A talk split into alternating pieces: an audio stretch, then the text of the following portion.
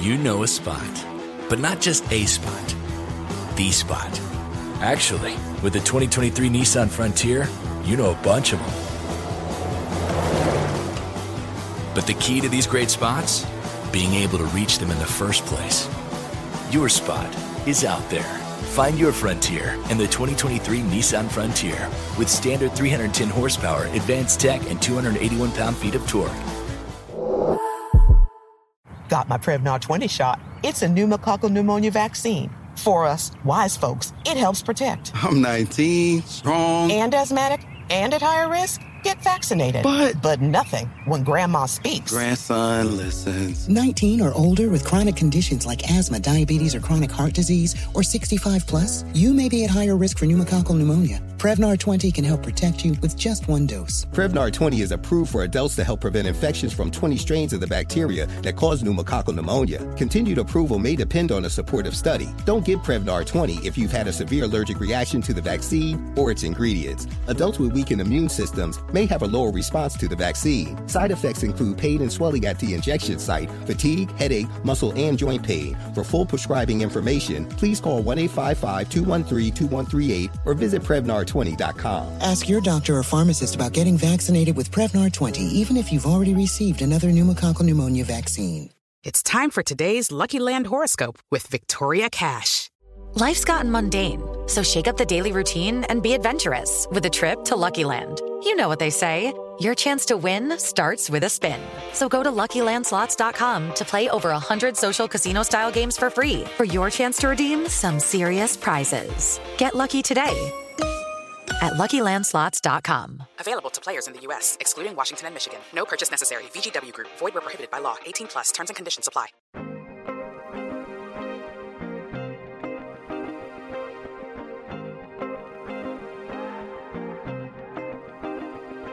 From grandmothers who whispered in their baby girl ear, to fathers on dimly lit street corners instructing young soldiers to always keep their eyes open.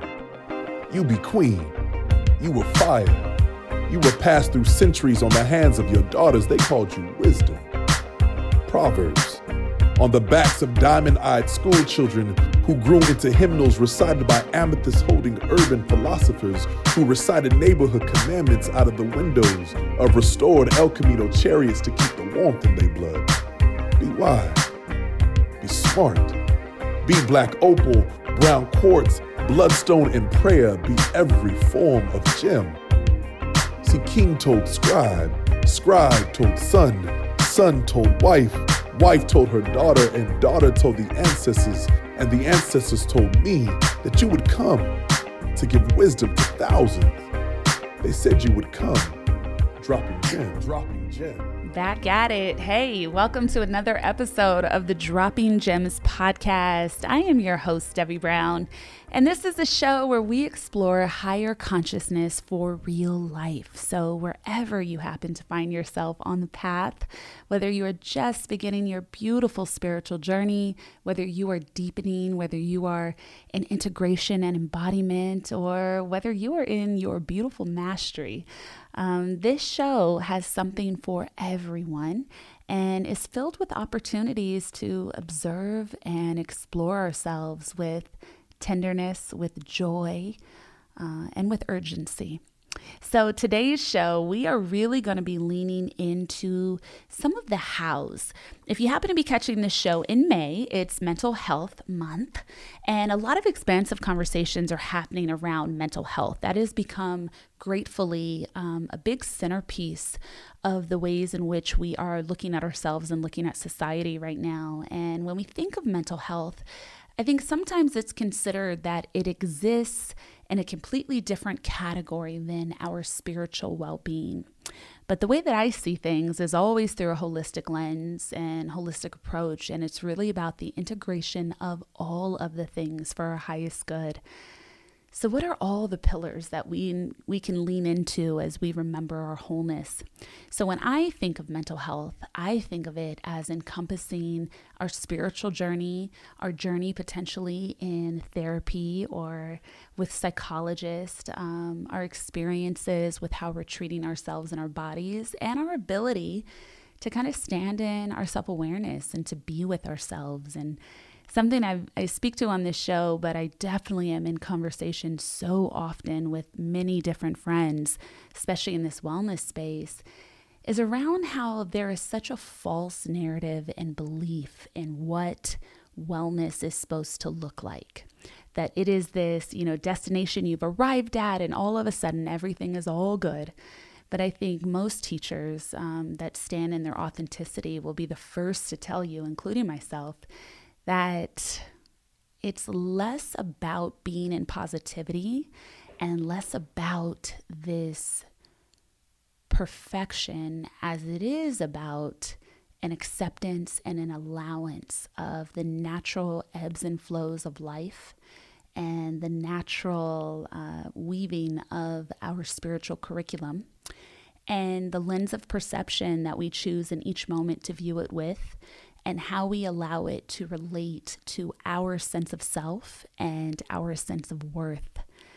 So, on today's show, I really want to kind of sit inside the pieces about our self awareness and using it as a tool of resistance, using our wholeness as a tool of resistance in the world, and really using our ability to check in with our bodies and our ability to question our feelings and kind of stay steeped in a joyful curiosity of self study as the way in which we can begin to experience ourselves um, for long term lasting effects of peace, ease, and grace in this uh, constantly winding journey that we call life on earth as human beings, as our beautiful spiritual souls exist in this human technology, our bodies, and how to make this experience of being alive on earth uh, for our highest good and for maximum connection to the divine and to our ascension. So today's show is going to be kind of stepping into all those things. And I have a really special guest. And what I really love about this guest, who I'm going to kind of deepen in my explanation of in just a moment, what I really love about this guest is not only is he deeply um, within his spiritual process and practice, he's a masterful teacher of his work and of Buddhist teachings, but he's also a man who is committed to feeling all the feels, which is so radical in and of itself, especially um, in society up until this point. Uh, and especially in this country, and especially when it comes to men of color. So, today's episode, I'll be introducing a wonderful person who I consider a great friend, a beautiful leader in this space, and someone who deeply, deeply works this process and shows up with the work. My special guest today's name is Manoj Dias. So, since first being introduced to the magic of meditation decades ago and embarking on his own journey, Manoj Dias has helped thousands of people to embrace stillness of mind and body, enabling them to live fearlessly on the path to a happier and more meaningful life.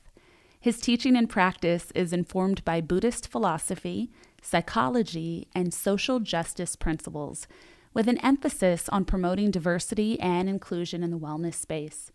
After training under renowned teachers, Manoj has based himself between the US and Australia for the past five years, teaching meditation and mindfulness across both continents. In 2015, he founded A Space, Australia's first drop in meditation studio.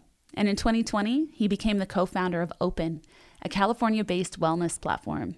He is also the co founder of the Australian New Zealand arm of Everyman, a men's emotional intelligence movement. So, welcome to the show, my friend Manoj Dias. Hello. Hello, my beautiful friend. Nice to see your face. So good to see you. It is so good to spend time with you. A um, little background on me and Manoj. We kind of met through the Chopra universe, um, through a very wonderful mutual friend of ours. And then we found ourselves one evening in Venice having um, a delicious chicken meal. also, people watching, um, but having really beautiful, beautiful conversation. And I know I felt like when we were sitting there breaking bread and talking about the world and talking about our souls and talking about God, I just felt um, I just felt deeply connected, and I've I've loved your work from afar. I love following you on social. I've had the chance to peek into some of your gorgeous meditations, and so I'm really excited to have you on the show today.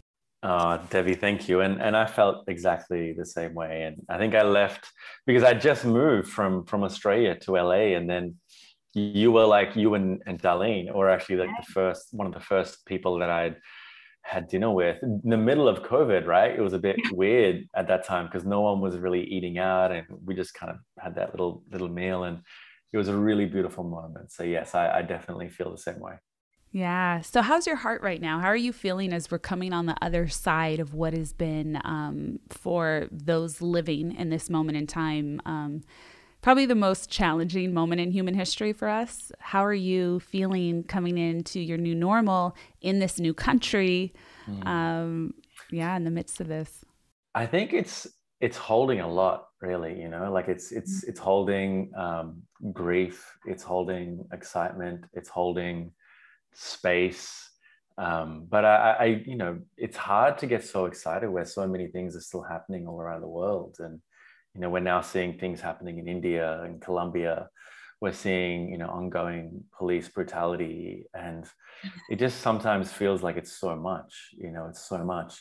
And then i just realized like this is just life. Like life has always been inherently mm-hmm. unstable and it's always been full of ups and downs and pain and sorrow. And we have this saying in, in buddhism that life contains 10,000 joys and, and 10,000 sorrows and it very much feels like that you know like i am also holding space for new things and for love and for um, compassion and for friendship which is all really beautiful. And and i also know on the other side of that is is the opposite.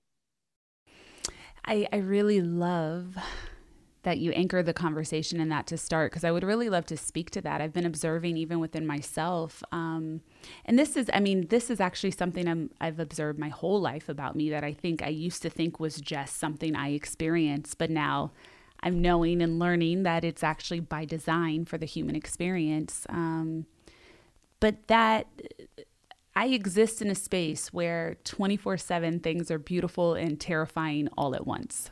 Mm-hmm you know, and sitting even with that grief. And I've shared on the show before. Um, I think I could paint a picture for how grief exists inside of me because I'm I'm equal parts kind of exuberance, radiance, peace, and grief all mm. the time. Mm. And a lot of that is from losing a lot of people to violence in my life and um, you know, all the things, all the things. But it's kind of I experience it like this, like with my son, right? He um he turns 3 actually uh tomorrow.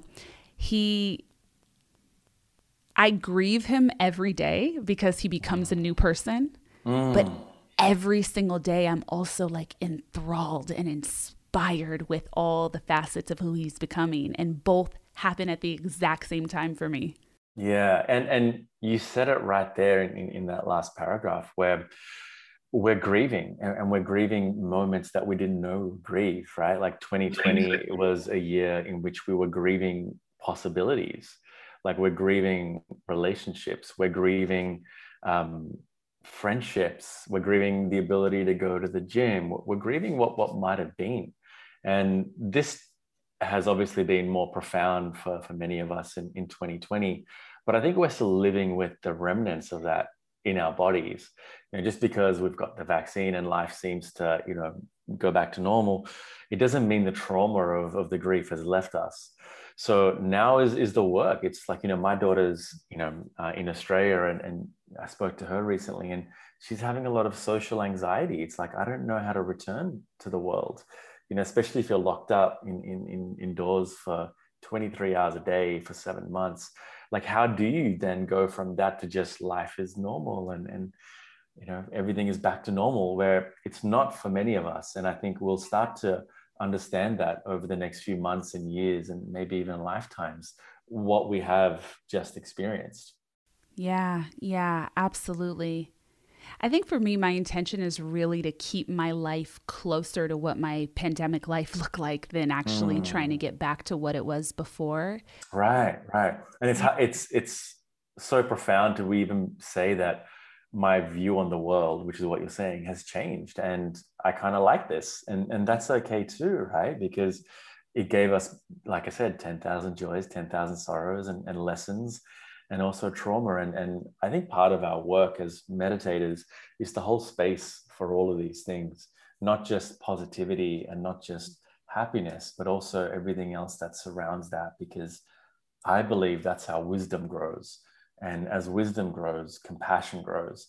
And I want to move through my life through with those two things, like wisdom and compassion. And I know if I can, then I can face anything that comes my way. Mm. Mm. That's so beautiful. Can you share with me some of your Buddhist lineage? How did you find that particular path and why did it speak to you? Well, first of all, I don't think I necessarily uh, picked it, but I was born into it. My family uh, was, I was raised in Sri Lanka and from a very young age, monks were in our house. We were doing ceremonies, and Sri Lanka itself is a very deeply uh, Buddhist and spiritual place. And I wasn't necessarily drawn to their teachings from a young age, but there was just a fascination around mm. their aura and their energy. They were always laughing, they were always calm, they had funny faces with bald heads. And my dad told me the story, um, you know, when I was in my late teens that he from a very young age i was drawn to them and drawn to the practice because i would see them walking on the sides of the roads. And whenever i would see them i would get up from the car like where i was seated. I put my hands together like in a prayer position and i would bow. And he used to get really scared because usually what that means if a child does that from a young age is that he wants to become a monk he wants to take robes and he wants to go down that path so he used to joke around saying he used to get my mom to hide him. He's like, make sure he doesn't see like, you know, these monks. And it's ironic, you know, like 30 odd years later, here I am being, you know, a meditation teacher. But there was always a, a fascination with what existed beyond me. Yeah. And I didn't know if that was God. I didn't know if that was consciousness. I didn't know what it really meant. But I knew that there was something bigger than than me that existed in the world. Mm. At least I believed that, even if I didn't know it. Mm. Um, but you know, when we migrated to Australia, I really lost a lot of that because the culture was very different. Um, and then, you know, I had a, a, pretty normal upbringing. I mean, I wouldn't say normal upbringing, but I had an upbringing, and I started working. And one day, uh, I was in marketing and advertising. One day, I had a, a pretty serious and, and big panic attack and um, that was like the catalyst for everything in my life. I, I went to different doctors and psychologists and um, healers and just tried to get well and tried to get better because at that point I developed an eating disorder. I was really anxious. I had depression. Um, I was misdiagnosed with ADHD and eventually ended up de- developing an addiction to prescription medication. And so I was in a really bad place. And, and every doctor I was seeing or psychologist I was seeing were just giving me different opinions. You know, one had said it's just anxiety or it's just stress. Mm-hmm. One said it's ADHD, and, and, another one's like, no, it's depression. Take this medication and take this medication. Eventually, I was just like, intuitively, I had a feeling that I don't think it is. Like, there's something else that was going on for me, and I'm sure all of that was part of my my suffering at the time, no doubt, but I just wasn't drawn to the medication. And I don't have anything against medication. I think it's really potent and powerful and needed uh, from time to time. But for me, I had a feeling that I just needed to just go somewhere. And um, I didn't go anywhere, but randomly I found myself one day in uh, a yoga studio. And this yoga teacher turned out to be a Buddhist meditation teacher. And I, in that very first class, he said that you are not your suffering and mm-hmm. you are you are not your thoughts mm-hmm. and that was a very profound moment for me because um, first of all i started to notice my thoughts in that moment i started to notice all the negative thoughts like you're a, you're useless you're never going to get better again um, you're worthless like you're how are you going to look after your daughter what are you going to have for lunch? like all these weird thoughts running through my mind. And then I noticed myself observing those thoughts. And then when he said, you know, you are not your suffering, I'm like, well, maybe I can observe my suffering the mm. same way I can observe my thoughts. And, you know, that very first class, something began to click and I slept better than I ever had before. And I came back the next day, the next day, and the next day. And I ended up studying with him every day for five years. And I legitimately thought at one point I was going to take robes and, and was going to be a monk, but decided against it. And um, I started teaching only because he asked me to teach one day. And um, the rest is kind of history, I guess. Wow. Wow. So there's a lot I want to dive into there. Um, first things first, because you took me on an epic journey just now. um, first things first, I think. You know, it's so interesting. So you were raised, you were raised Buddhist, and so that was your foundation. And and I hope I'm going to be able to unravel this in the way that it's coming together in my mind. But I'm not someone that was ever raised with any religions or beliefs, right? Um, not at all. I was aware of Christianity. I was aware of Catholicism. Um, I was born and raised in LA. And so even though there wasn't like a, back in the 80s, a robust meditation community, I was always seeing Buddhas everywhere. And I was always seeing different beliefs that play in different cultures. Um, so I was always profoundly, deeply intrigued by these cultural systems and by beliefs. Um, but my journey, I really found it because I was just in such deep longing for God. Um, and that's the resounding feeling I remember always feeling. It was this gnawing desire to know God more deeply um, and trying to find the pathways there. But, you know, it's interesting because even though you, Buddhism is such a gorgeous, such a gorgeous path and you were mm. raised with it and you were raised with the knowledge of how to utilize it. Yet, isn't it so interesting how, even when we strive to raise our children in certain ways with these structures and beliefs, kind of as humanity, we still find ourselves at the crossroad where we have to choose something for ourselves. And you uh. ended up choosing the lineage that you actually was already so deep in your heart, but it was still a very specific choice you made. And so, even the system of belief that you were raised with there was a moment where you received it more deeply, applied it potentially in new ways, and then cured yourself of your suffering. Um, so yeah. I would just love any thoughts or observations on that. Yeah. And so maybe I'll start at the end where I don't think I've cured myself from my suffering. I, have learned how to relate to my suffering differently. Mm-hmm. And I think that's an important distinction because we can think that meditation and spirituality can cure us of, of our mm-hmm. ailments. And that's actually a way of bypassing the experience of itself, right? You know, I still get anxious from time to time. I'm still neurotic from time to time. I get very angry often. You know, I'll binge eat, you know, I'll crave cigarettes. Like all of that is, is still very much in, in my experience. But now I've related to, uh, I've learned how to relate to my suffering and my thoughts around the suffering a lot, a lot more differently. But I think also what's really interesting is I was, although I was raised around Buddhism, Buddhism in Sri Lanka is more focused on the practice of it. So more around the worship, more around um, generosity and, and cultivation of generosity. There was no uh, impetus to practice meditation. Like that just isn't part of the culture in, in a lot of Asian countries, actually. Um, but I think what you said is really true is that there's a crossroads in our life and we we're each presented with with moments you know that they're defining moments in our life. And for me it was a divine or defining i'm not sure how to separate the two. It was a moment when someone was saying something very practical to me and it wasn't shrouded in buddhism at all actually. He was like hey life contains suffering. And i was like shit, yeah, it does. like, how come no one's ever said that to me like that before? Right. And then it was like, your suffering isn't personal. And I'm like, wow. Because, you know, when we're going through something, it's like, I am anxious, I am suffering, I am lonely, I am the victim. And that might be true, but then you realize so are all of us, right? We are all traumatized to, to some extent. We are all are going to experience this at some point in our life. And that creates a separation. And that for me was just someone saying something very practical. I didn't decide at that moment I'm going to reconnect to Buddhism. It was much later on where I just studied with various teachers and it made so much sense to me.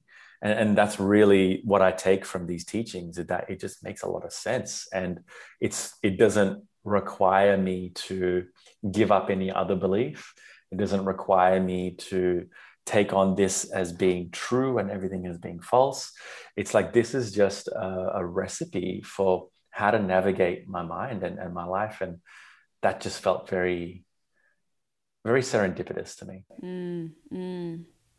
I love that so much. Um, I so relate to that. And it, it changes the perspective of how we approach any and everything. You know, it, it puts us more instead of these like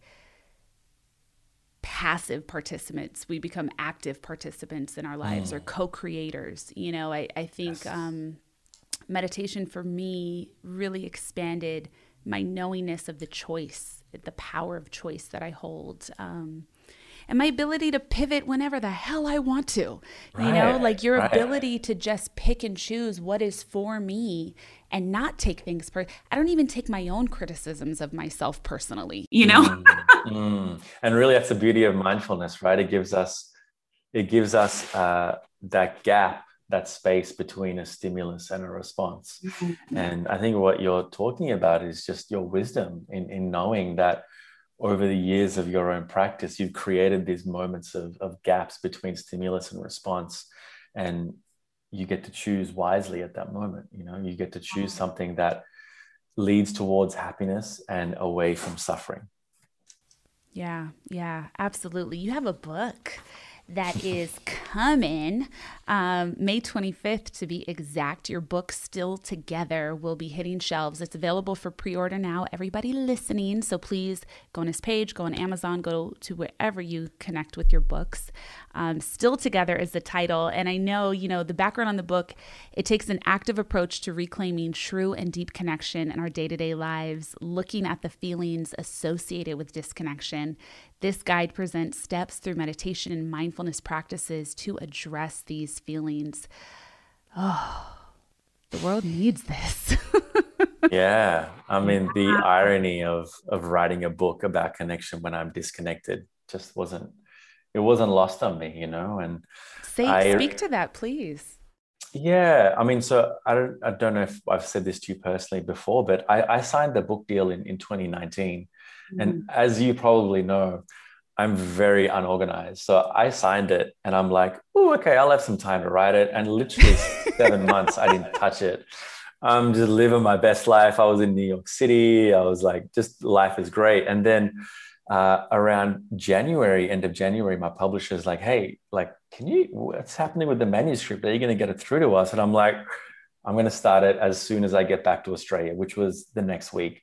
And I just got back to Australia, and that's when COVID like really spread into Australia and, and the US, and we went into lockdown. And so we were only allowed out for one hour a day uh, and for seven months, I was living by myself. And then all of a sudden, I was like, I've got to write a book about connection when I'm disconnected with wow. everyone.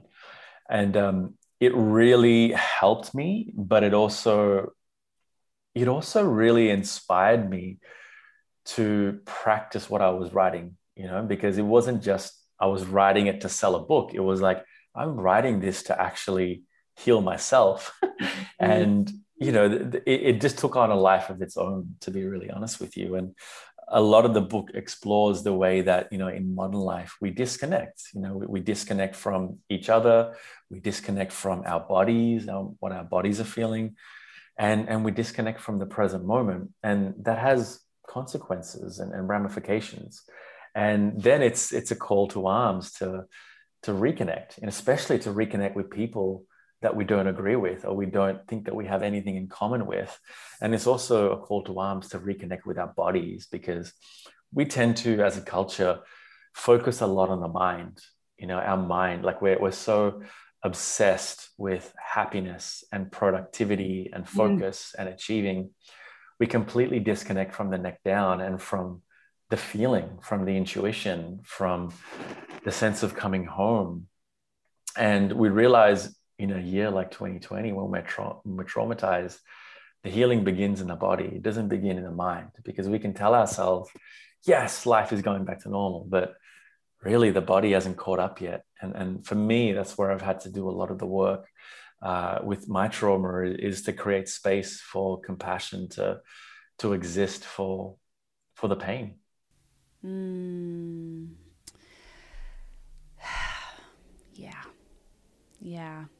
I think so many people listening to this show, especially, can really relate to that. A conversation that we have quite a bit here is reconnecting to your body and also mm. um, understanding what has kept us separate. Because, you know, I think, especially here, like sometimes our disconnection from our body is 1 million percent rooted in trauma, but then also, you know, for a lot of us here in America, when you live in this system of structural systemic oppression, since the dawn of society here, you know, and you were anything other than white, mm. you have never felt safe in your body potentially, right, you know, right. and and you take on this againstness of always imagining that it's you or something wrong with you and i think it hits every facet like um, there's so many conversations happening around this of even being performative with our bodies in so many different ways from athleticism to even the way we experience sex, like it just being performance or even noticing mm. that you're not presently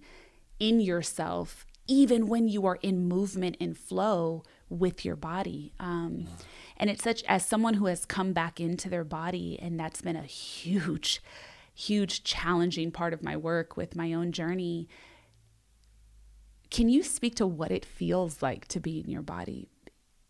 The yeah. way that I've been experiencing it, it's just like, it is just, it's a safety I never knew I had access to. It yeah. is a stability and a peace I never even knew was an option until I felt it. You know, I felt the essence of what you just said. I, I felt that in my body and just how you said it.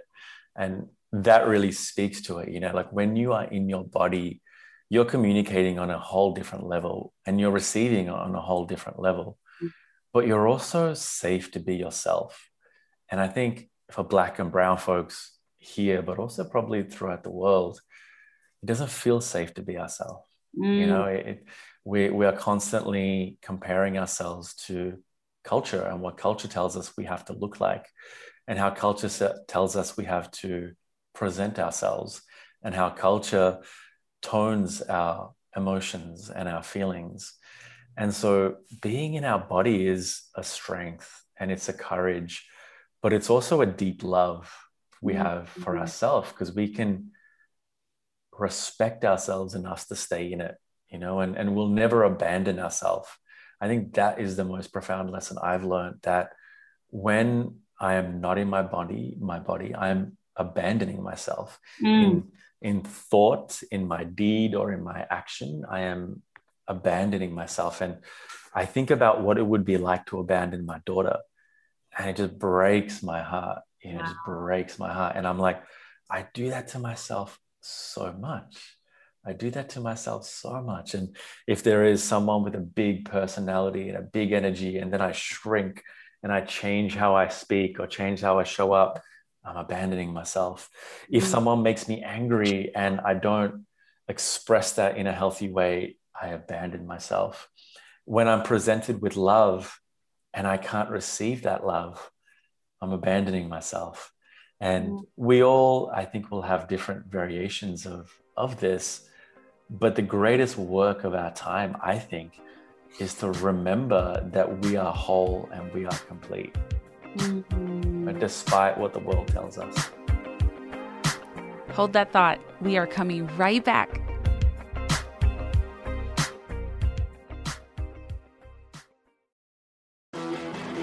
You know a spot, but not just a spot, the spot. Actually, with the 2023 Nissan Frontier, you know a bunch of them. But the key to these great spots? Being able to reach them in the first place. Your spot is out there. Find your frontier in the 2023 Nissan Frontier with standard 310 horsepower, advanced tech, and 281 pound feet of torque. Hey guys, it is Ryan. I'm not sure if you know this about me, but I'm a bit of a fun fanatic when I can. I like to work, but I like fun too. It's a thing. And now the truth is out there. I can tell you about my favorite place to have fun Chumba Casino. They have hundreds of social casino style games to choose from, with new games released each week. You can play for free anytime, anywhere. And each day brings a new chance to collect daily bonuses. So join me in the fun. Sign up now at chumbacasino.com. No purchase necessary. Group. Void were prohibited by law. See terms and conditions. 18 plus. AT&T connects an ode to podcast. Connect the alarm, change the podcast you stream. Connect the snooze, 10 more minutes to dream. Connect the shower, lather up with the news, sports talk, comedians, or movie reviews. Connect with that three-hour philosophy show. Change the drive into work and traffic so slow. Connect the dishes to voices that glow. Thank you to the geniuses of spoken audio. Connect the stories, change your perspective. Connecting changes everything. AT&T.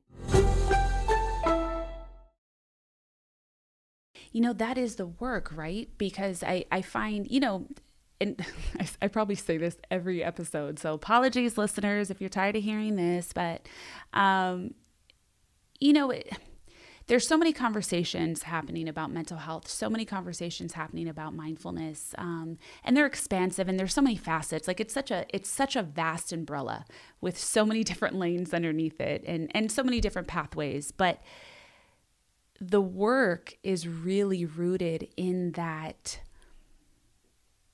experience of oneself in the fullness of that. So, really mm. understanding that, like, on earth, as souls, right? I think we've all kind of established that baseline of we're spiritual beings having a human experience. So, shout out to our humanity here on earth, you know, as as we're kind of steeped in that, it's utilizing the gifts and the best assets. Like our body is actually our technology, right? Like just the way you know a computer we view as a technology and and the piece to get the things done that we need whether that's connection or work as a human being our body is our technology and so really understanding how to be with it and utilize it for your highest good as part of what this experience is meant to be mm. i'm curious you know as we kind of talk about that. Um, just to reflect back to how we started this piece of the conversation, like in this leg of my journey, I'm even noticing, you know, this is my soul's house. This this this bag of bones that I'm in. This is my soul's house. And so part of my healing now has really just been in honoring that. And so, you know, really creating ritual around that, really knowing how to be with myself. And, you know, as as as a man, I'm curious of what that feels like for you because I think for women we're encouraged, right, mm-hmm. to be with our bodies or we're encouraged to be sometimes very hyper aware of our bodies whether that right. is you know, from an aesthetic standpoint, sexually, but our bodies are always at the forefront of our mind um, and the forefront of everyone else's mind all the time, right? And so, even in reclaiming that, that's been so powerful because so many women and girls are trained to look at their bodies um, just in the way it's received by the people viewing them outside of ourselves. Mm. So that reclamation, um, sometimes that really looks like even relearning how you want to move or what is yeah, maybe yeah. perceived performative femininity versus the deepest part of how you internally want to express what your essence is. Mm. So I'm curious how that feels for you or, or how you have observed that either in yourself or with all of the men that you really help heal. Mm.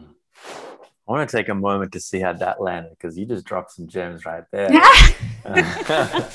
um, you know, it's really, it's so wonderful to speak to anyone that's fully embodied.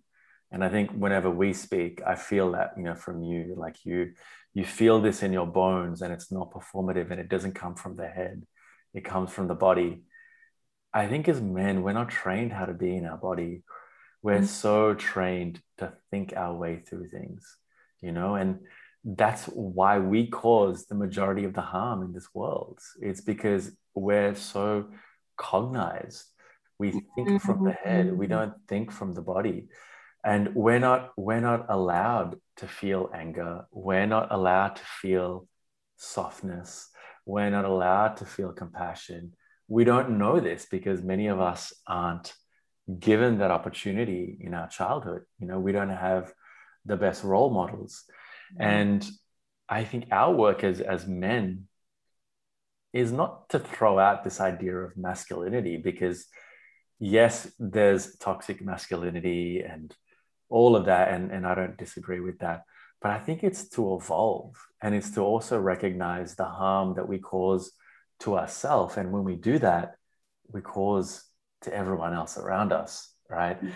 And a lot of the work I've done with men around the world is to invite them to stay in the body when things get uncomfortable, mm. you know, and, and to be able to acknowledge that and to be able to use the rage that's coming up because you know rage isn't bad like i grew up with a very very angry father and he yelled and he you know he, he used to spank me and my, my bro and you know i love him to death he's like an amazing father but you know i experienced that and now in my relationship anytime my anger comes up i'm like whoa bad. Get that get make sure that's under control. Don't be your dad.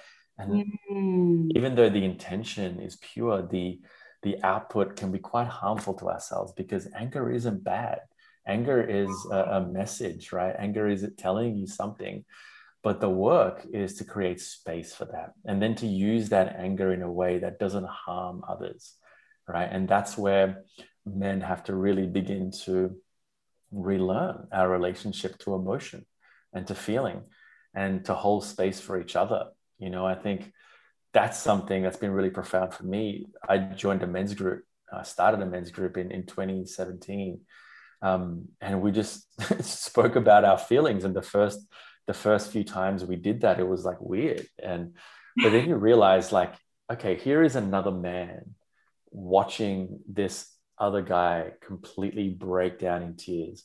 And he's not going over to him. He's not saying, it's okay, it's all right, just cheer up. He's just silent and he's just holding space for another man to feel his feelings. And um, I have personally been very, very grateful for experiences like that. And I think there's a lot of deep work we need to do as, as men, for sure, to mm. to reclaim ourselves and to reclaim our bodies and to honor the women in our life. Mm. Thank you for saying that. Yeah. Sometimes it feels like, you know, and, and this might be really rooted in my human experience, but sometimes it does feel like as we're all diligently doing the work, we can still um, only raise our collective consciousness as high as men's healing will allow, you know? And I think women were naturally, for many of us, even if even if we don't, you know, um, in this incarnation are not able to become fully embodied and expressed, our training is in nurturance. Um, our training is in at least some level of transparency and openness. We are we're even um, pretty enthusiastically guided to start gossiping really young, constantly talking about shared experience or opinions or thoughts or how we're experiencing ourselves. Um, and that that isn't extended to men. They're on the complete other end of the spectrum where it's like suppress, suppress all the feelings all the time. Don't even be extra happy when you feel happy and definitely don't um, don't express when you're feeling sad discomfort dis- excuse me disappointed or shamed.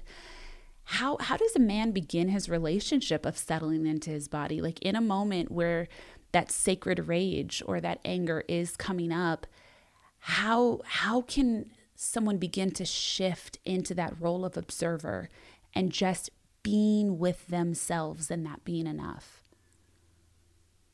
with tenderness. Mm-hmm. I don't know if there's any other way. Like it's it's with tenderness. It's like that recognizing that this is hard for all of us. We're all traumatized. Like we're all we're all in pain to some degree, even if we don't know it. And if we don't know it, it means we're in more pain than we than we actually, you know, are aware of. And we have to be gentle with ourselves. We have to be curious with ourselves. We have to reach out for help. You know i think the combination of meditation and therapy for me has been a game changer. It's genuinely changed my life. And in, in turn it's changed my relationships you know and, and i couldn't have done that alone with meditation. And i couldn't have done that alone just with with therapy.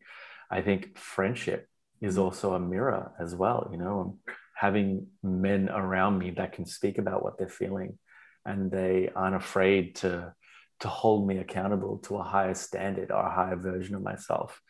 That has been tremendously helpful. And then also, like recognizing that women are, are such a women are such wonderful teachers like they they genuinely they genuinely are and i look at my mum and you know i've got a love hate relationship with my mum uh, wonderful woman and amazing woman but over the years you realize how your parents have traumatized you in different ways. But then you re- you remember how much they had to hold right? Mm-hmm. they had to hold yeah. they had to hold their sons they had to hold their husbands they had to hold culture they had to hold the patriarchy and on top of that they had to you know make, look good and be skinny and you know put on makeup and, and do all of this. And if you can reflect on that you, you realize that there's just a natural empathy that just grows. Yeah like genuinely like when i look at my mom now i'm just like wow mom like you just did the best that you could but holy holy moly you, you held so much right? And I think just remembering our humanity in moments like that and remembering um, the suffering of another naturally softens you. It naturally softens you. That was beautiful. Yeah. I think all of us needed to hear that as that reminder, you know, um, especially especially those of us that connect to to the lifelong path of doing the work, mm. um, because I do think that sometimes we get a little bit uh, we're really feeling ourselves right as we're healing. And we get that we get this kind of momentum going and it's just like yeah look at me like slaying these dragons meeting these monsters. I'm so strong. I'm healing my lineage breaking through ancestral trauma. And you know it's like we're giving ourselves these pat on the backs which we're deserving of because the work is work. Mm-hmm. um, and it takes it takes an immense amount of courage to face yourself. Um, but our collective consciousness has risen to a point where it's also allowed us space to do that in a way that other generations didn't have. Yeah. And so, extending that grace that you just really beautifully shared um, to your mother.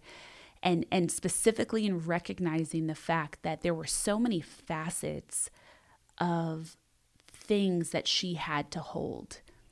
And there were so many um, potentially layers of againstness that she held for herself from all the views of society on top of her own spiritual curriculum. And so to acknowledge that is so powerful. And I think so many of us, you know, it's it's a constant ebb and flow of making peace with that, you know, because yeah, no, so beautifully said, Devi. And you know, this is you talked about collective consciousness, and I think the way it is going to continue to rise is to recognize that each of us is a byproduct of causes and conditions. Ah, right? like we we really are. Like if if you know if I was born in in in LA, I would have had a very different experience by the nature of how I look compared to if I was born in, in Sri Lanka. Um, my parents, if they weren't immigrants, would have a very different effect on me if they stayed in Sri Lanka, right? And each of us, mm. we can't we can't always choose the, the conditions that we're raised in or that we experience. And if we can see that, this is my work, I know, with the people that I disagree with, the people that have the complete opposite opinion about me on any level, if I can understand, like they are not a bad person, mm. they are just a byproduct of the causes and conditions that they experienced there's healing in that moment. There's there's space for understanding. And I genuinely think only understanding will heal our society. It's understanding and empathy. And if I can sit in front of someone and feel their pain and hear their suffering, and they have the complete different opinion to me, like there is a moment there of connection because at that moment, me and this person are bonding, bonding under the fact that we both suffer and there is common ground right at that moment and with common ground like we heal mm. Mm. that's so good there was so much there that was um yeah let's play this back a few times everyone and take a few notes um, specifically when you said each of us is a product of causes and conditions. Wow. Yeah, I'm a I'm a journal to that later. um, can you tell me a little bit more about your book, Still Together, that is in stores May 25th and available for pre order now. You know, speaking to this connection specifically, you're exploring ways in this book that we feel detachment from our lives, um, our goals, and our friendships, and how to begin to reclaim ourselves through human connection. Why is the human connection such a necessary tool? And how yeah. do you explore that in this book? Well, in my in my research, I really explored Maslow's hierarchy of needs. Right, I, looked at that, and you know, friendships and social circles. It, it's up near the top of the pyramid, and I make a case that I think this is as important as food and water. And the reason I say that is because, okay, we might not die if we don't see a friend for a month's time, you know, but I think we ha- we suffer psychologically in that in that moment. Mm. The ability to, as as an as infants, to have a parent that mirrors your emotions and your needs, really changes the course of your life. Right, that's connection right there. And as adults, the ability to have friends that do the exact same thing or a support system that do the exact same thing can heal you. And I'm not talking about the kind of friendship where everyone is giving you their opinion of how you should do this and how you should do that. We need those friends too. But I think human connection is the foundation to our happiness. I don't think it's possible to be truly happy without that. Right. Mm-hmm. And so many connections, I'll speak for myself, um, aren't authentic.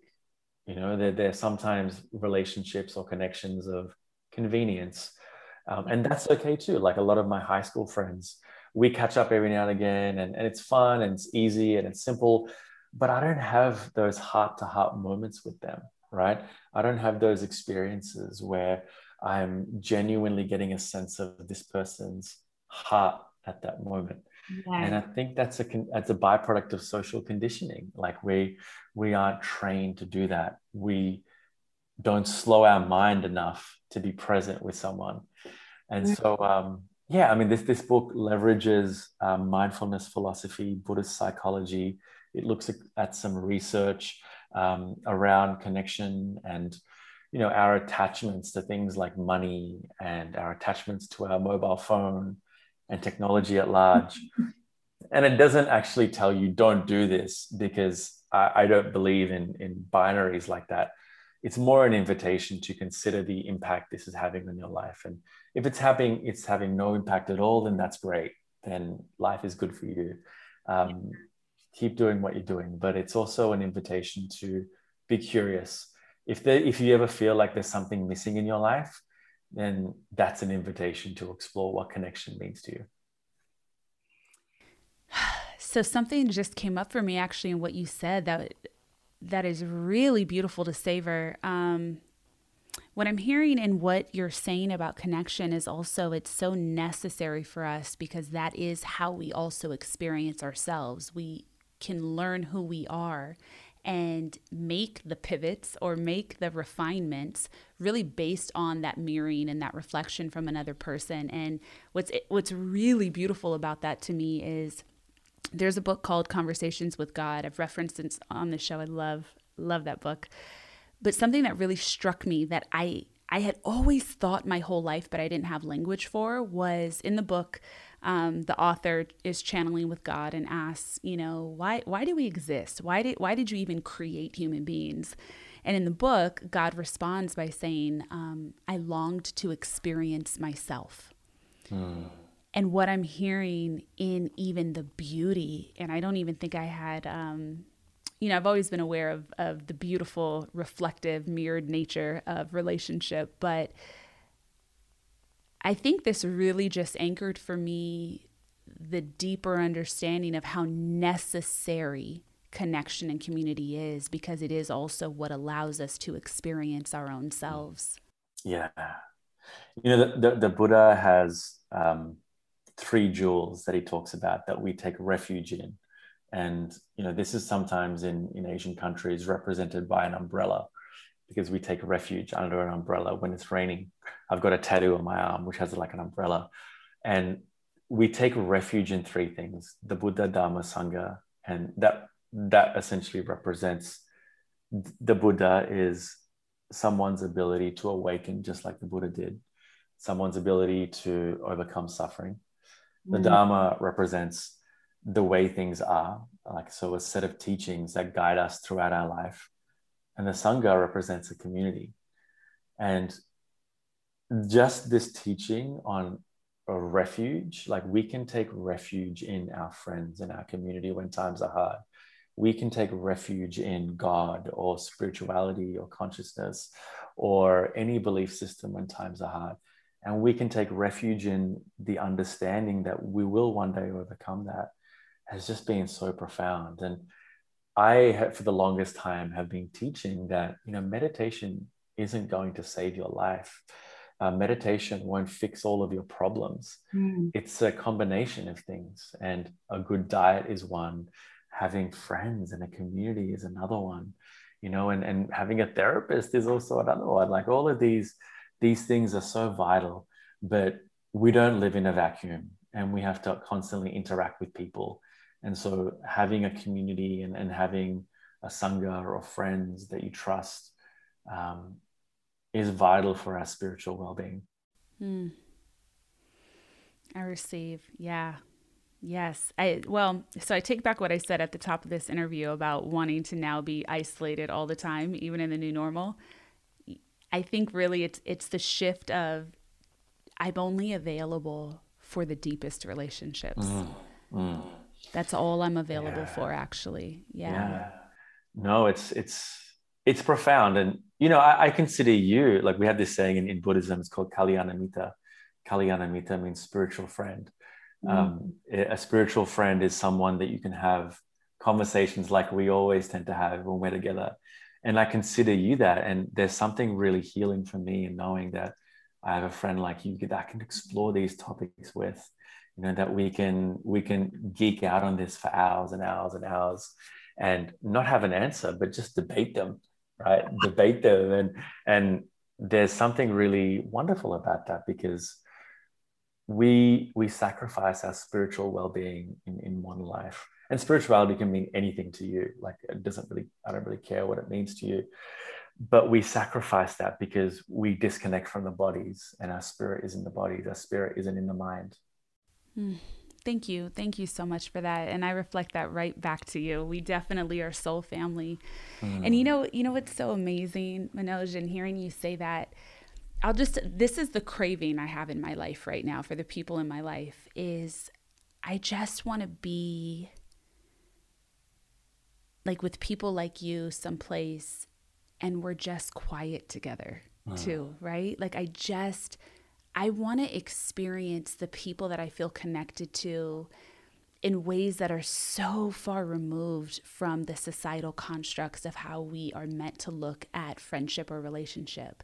Mm. You know, like, can we just go sit somewhere and be quiet at the same time and that be enough and and find other ways to communicate with one another you know what what are you sensing in your body what are you feeling can we just appreciate the what is in the moment and allow nature and all the outside influences to kind of inform the experience. Like I'm craving that. I'm craving silence with people I care for. I'm craving um I'm just craving relating to people in a way that is so fully deprogrammed mm. from the lens that was thrust upon each of us being mm. on earth um, and being in a society. Watch out, y'all. Devi and I are going to be running a retreat very soon. This sounds yeah. like a retreat idea. no, you know, I, I, think for me, it's not even that they have deprogrammed, it's that they have a desire to explore, you know, mm-hmm. because I definitely don't think I've awakened or I've enlightened. I definitely have the desire to do that, you know, for sure. And I think that desire is a healthy desire. And having friends along the path makes it joyful, right? Because otherwise it's like real morbid sometimes, sitting with your mind and yeah. noticing up all your trauma. I'm like, this shit oh, is God, like right? boring. Like, but then you, you you have a group of friends around you that that you can joke about it with and you can who can support you on the path and um, you know a yoga studio can act like this a meditation studio can be that an app can be like that whatever it is for whoever's listening to this um, i invite you to find your people yeah just find mm. your people and then hold them tight mm. I, I love that. Find your tribe and also don't have any attachment to what that's supposed to look like. You know, mm-hmm. like really be open to the possibilities of who could show up in your life in whatever shape or form and finding the ways that they can be, um, you know, the, the synchronicities within which you guys were connected and finding the beauty in it. Mm-hmm. Manoj, thank you for coming on the show. I am so grateful for your time. Uh, always. I love I love chatting to you. We need to do this a lot more. Way more. Let's go be quiet together. Your book's still together. Everyone, make sure you grab that copy. And of course, um, how can everyone find you? How can they connect? Yeah, they can uh, find me on Open. Like I teach on there, I teach live classes, meditation classes. They can find me on Instagram. They can find me on my website. I'm really bad at selling myself. If you haven't picked that up, um, yeah, but you know, you, not my jam either, to be honest. Right. if if whatever I've said speaks to you, then I'm sure you'll find a way to to find me. Oh, I love that. I love that. Yeah, follow him on on Instagram. He also just did this really beautiful piece uh, for Vogue magazine, so I really highly suggest everyone go check that out. At the end of every show, I love to ask the guest to provide a little soul work for the listeners. And so that can be either a savored thought, a journaling prompt, um, a quote that you love, but something that, for those that feel called, um, something that they can take away and spend some time with after this show ends. Being present doesn't mean feeling good. Mm. And so mm. that is more an invitation to consider when you are deeply present and it doesn't start to feel good, can you be okay with that? Wow. Mic drop. Wow. Mm. that, oh, wow. Yeah. The way you phrase that, that, mm, love it. I will be spending time with that as well. Manoj, I hope to see you soon. Thank you for coming to the show. Thank you, Devi. Yeah, love all the things that you do. Thank you, sister. I'll see you very, very soon. Hey, find me on social. Let's connect at Devi Brown. That's Twitter and Instagram, or go to my website, DeviBrown.com. And if you're listening to this show on Apple Podcasts, please, please, please don't forget to rate, review, and subscribe. And send this episode to a friend. Dropping Gems is a production of iHeartRadio and the Black Effect Network. It's produced by Tribble and me, Devi Brown. For more podcasts from iHeartRadio, visit the iHeartRadio app, Apple Podcasts, or wherever you listen to your favorite shows.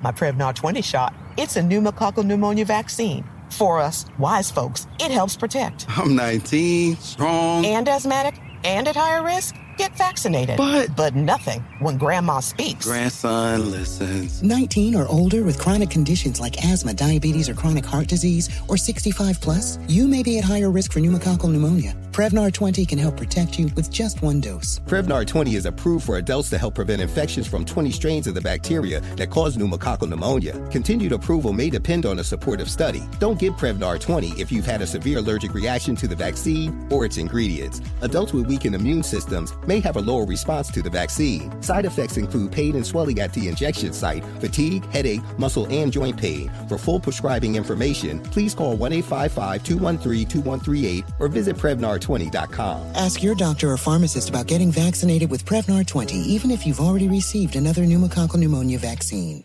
Are you still searching for your perfect place to call home? Well, now is the time to buy at Fisher Homes. If you're looking to move in before the end of 2024, May could be your last opportunity to start building your dream home and close before the year's end. If you're hoping to move in even sooner, Fisher Homes also has homes that are move in ready and waiting for you, where you can start enjoying the benefits of homeownership even faster. Schedule your personal tour with a new home advisor today at FisherHomes.com and make this spring the season you find your perfect home sweet home. Hey guys, back at the playground again, huh? Yep. You know what this playground could use? A wine country. Heck yeah, and some waves so we could go surfing. Oh, ah, love that. A redwood forest would be cool. I'm in. Ah, ski slopes. Let's do it. Um, can a girl go shopping? Yeah, baby. Wait. Did we just invent California? Discover why California is the ultimate playground at visitcalifornia.com.